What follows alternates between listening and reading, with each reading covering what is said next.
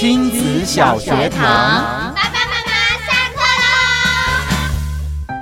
欢迎爸爸妈妈又来上课了。今天为大家邀请到我们的 K 老师，K 老师好，主持人好，各位听友大家好。是 K 老师也应该是这个三 C 产品的重度使用者吧？是啊。OK，我想今天跟呃大朋友小朋友来谈到的就是，如果孩子跟你吵着要用手机，你又觉得不行的时候，你要怎么样跟孩子做面对跟沟通呢？对啊。所以，我们大人自己如果不要想要那么长时间沉迷手机，比如说主持人邀我来这边录节目，嗯，哎呀，这整个时段我就得暂时手机放一边，好好来回答问题。嗯，然后为什么我又喜欢来呢？因为我们学的这些心理学，如果可以帮助更多家长可以面对孩子，其实我们好像是一个有价值的人。嗯，那我这样的说明是要告诉我们的家长，其实。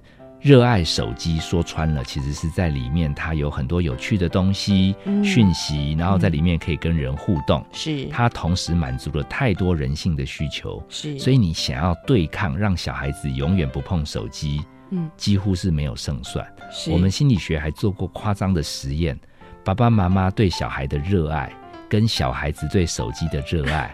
在大脑断层扫描，居然不分胜负！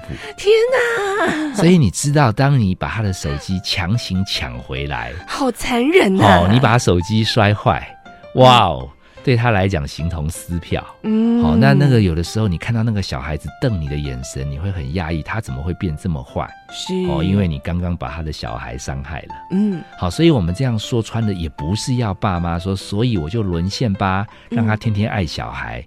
你看，连我们专家都不主张家长每天就围绕着小孩，是。因为那个会变成溺爱、纵容、没界限，甚至被小孩勒索。嗯，所以我们让小孩如果全部生活只有手机，他这一生变成很宅，甚至不能面对真实的世界，这也不是家长乐意的。是，所以如果刚刚讲的，我可以有一些时间不用手机，就一定要有人重用我。让我感觉我在其他的领域也是可以发挥，嗯，这样子我就有的时候用手机去经营我的手机上的朋友，是。有的时候我来电台来经营跟空中或者跟主持人跟很多人的连接，是。结果看起来 K 老师就没那么严重，嗯，因为他不会从早到晚只做一件事，滑手机，嗯嗯，那如果这个概念移到小孩子沉迷手机。当然可以慢一点让他有手机，但是早晚会沦陷。嗯，但是与其跟他一直在拔河手机，趁着小孩还没有完全只有沉迷之前，嗯，他有没有其他的沉迷？是，如果种类变多，这个孩子不是不爱滑手机，是因为他刚好也是学校球队主将，是，哦，刚好他又是童子军的什么，是，他又有的时候喜欢去音乐欣赏，是，结果不得不看起来。他在三个五个热爱当中，每一个都没有全部满足，可是看起来很像正常人。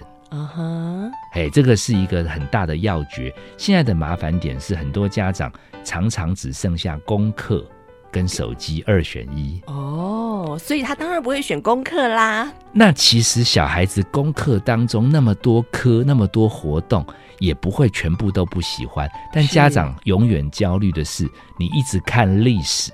你一直不算数学、嗯、啊，你一直读英文，那你一直不做自然实验。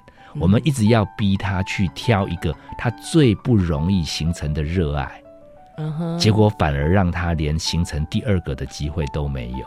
是。我个人觉得，只要能种类变多，嗯，他将来开放的心态有，其实本来他就不不见得要全部的科目都那么强。嗯，那他将来如果为了当厨师，然后他热衷做菜家政课，可是如果我们的学校说英文也要低标，嗯，他肯定会为了圆厨师的梦而去他去读英文。对，那我觉得其实把管道变多，其实家长就不要去打那个死结，嗯、好像一直执着手机。是，对。但是这个增强他第二管道、第三管道，还蛮需要用到行为改变技术。其实家长可以上网打行为改变技术，有很多技巧，哦、包含奖励呀、啊、惩罚、转移呀、啊，都可以使用在这个上面。是，那可是有很多爸爸妈妈说，就是因为他某一科不强，我才要告诉他说，你这科不。够强，你要努力呢？通常，如果他喜欢的东西需要那一个不强的东西，哎，他会带动他的连接加减做。哦、那如果你一直要他去做不强的事，我比较担心是他如果真的勉强把不强变强了，那如果他是正常人，那强的一定会弱一点。嗯，结果他就变成一个平凡的人。以我们现在的大环境来讲，好像蛮重视有特色的孩子。是是，是，这个爸爸妈妈可能要放在心上。OK，哎，我们从手机呢来讲到孩子课业以及不同的一些嗜好，还有专长的一个培育哦，跟培养。我们也非常谢谢我们的 K 老师，谢谢，下次见。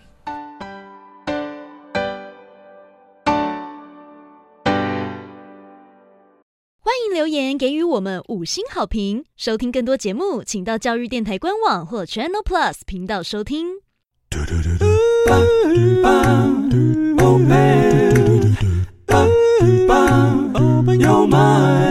Open your mind，就爱教育电台。嘟嘟嘟嘟，Shubidubao。